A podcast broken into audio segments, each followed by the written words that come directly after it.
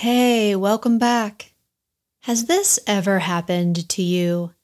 You're in the middle of a thing and you realize, I kind of don't want to do this thing anymore.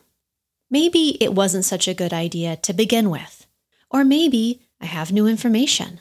Maybe I've changed my mind.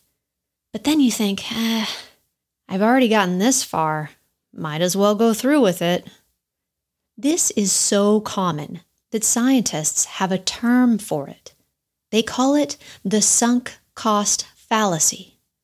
We think that once we've started down some path, we have to go through with it. We get constrained. Our choices in any moment are not free. They are dictated not by the realities of the present moment, but by something from the past. This is what Gotama was talking about in the second piece of advice he gave to his son Rahula.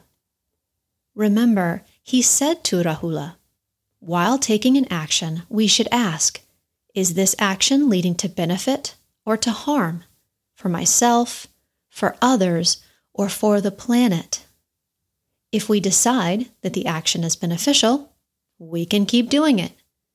But if we realize that it's not beneficial or that it's causing harm, we should stop doing it right away. It's a simple idea, but how often do we actually live up to it? How often, instead, do we get fooled by the sunk cost fallacy so that our actions are dictated not by the realities of the present, but by something from the past? Your homework for the next couple of days is to notice what it's like to pay attention during your actions.